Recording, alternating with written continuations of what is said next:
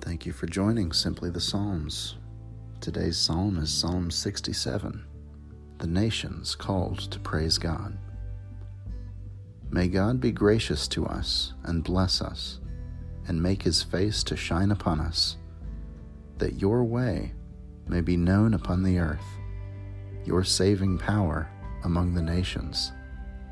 Let the peoples praise you, O God. Let all the peoples praise you.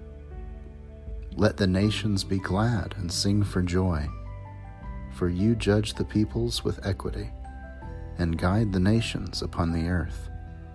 Let the peoples praise you, O God. Let all the peoples praise you. The earth has yielded its increase. God, our God, has blessed us.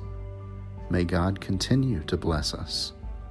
Let all the ends of the earth revere him. This has been a reading of Psalm 67. Praise be to God.